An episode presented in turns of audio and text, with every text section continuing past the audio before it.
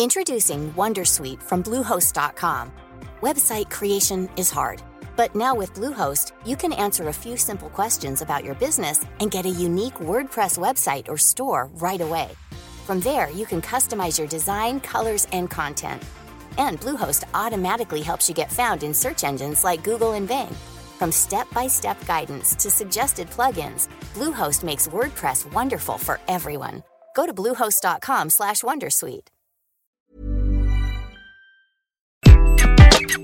Bonjour, dans cet épisode, je vais vous expliquer comment valoriser vos erreurs et vos faiblesses. Je suis Gaël Châtelain-Berry, bienvenue sur mon podcast Happy Work, le podcast francophone le plus écouté sur le bien-être au travail.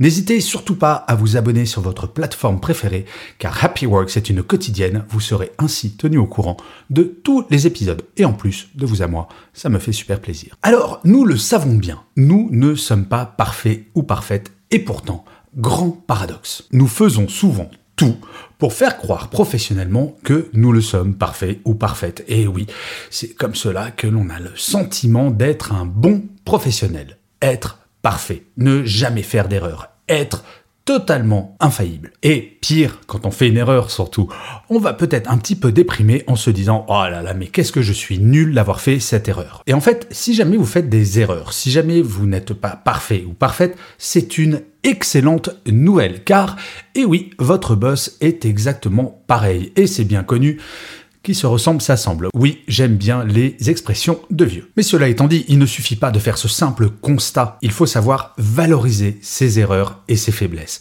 Et c'est toute l'idée de cet épisode, de vous expliquer que quand vous faites une erreur ou que vous avez une faiblesse, oui, vous pouvez en tirer profit. La première étape est assez simple pour les erreurs. Si jamais vous faites une erreur, une boulette comme on dit, il est impératif, un, de ne pas la cacher bien entendu, mais d'aller anticiper et d'aller voir votre manager en parlant de cette erreur et en donnant trois solutions. Quand j'étais manager, il n'y avait rien de pire qu'un collaborateur, une collaboratrice qui venait me voir, la tête un peu enfarinée, en me disant euh, Je crois que j'ai fait une boulette. Et ça s'arrêtait là. C'était à moi de trouver une solution.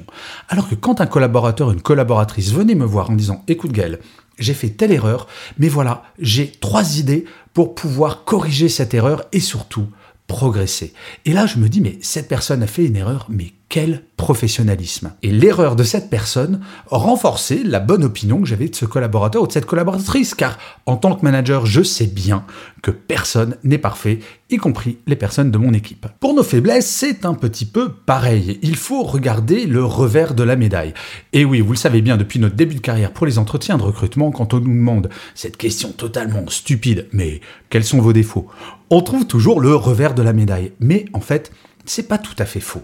Par exemple, quelqu'un qui est plutôt introverti, qui n'aime pas tellement s'exprimer, parfois peut souffrir en se disant Oh là, mais ça c'est un vrai défaut, c'est une vraie faiblesse.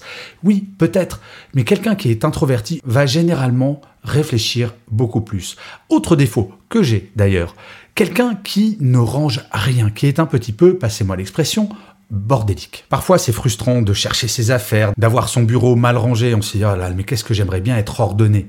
Et en fait, une étude très sérieuse de l'Université du Minnesota a montré que les gens désordonnés étaient en général beaucoup, beaucoup plus créatifs et même plus intelligents. Bon, ça, j'ai un peu du mal à y croire, mais pourquoi pas. En tout cas, en termes de créativité, il y a un lien entre les gens qui ne sont pas ordonnés et les gens qui sont créatifs. Alors, n'allez pas me faire dire ce que je n'ai pas dit. Ça ne veut pas dire que si on est ordonné, on n'est forcément pas créatif.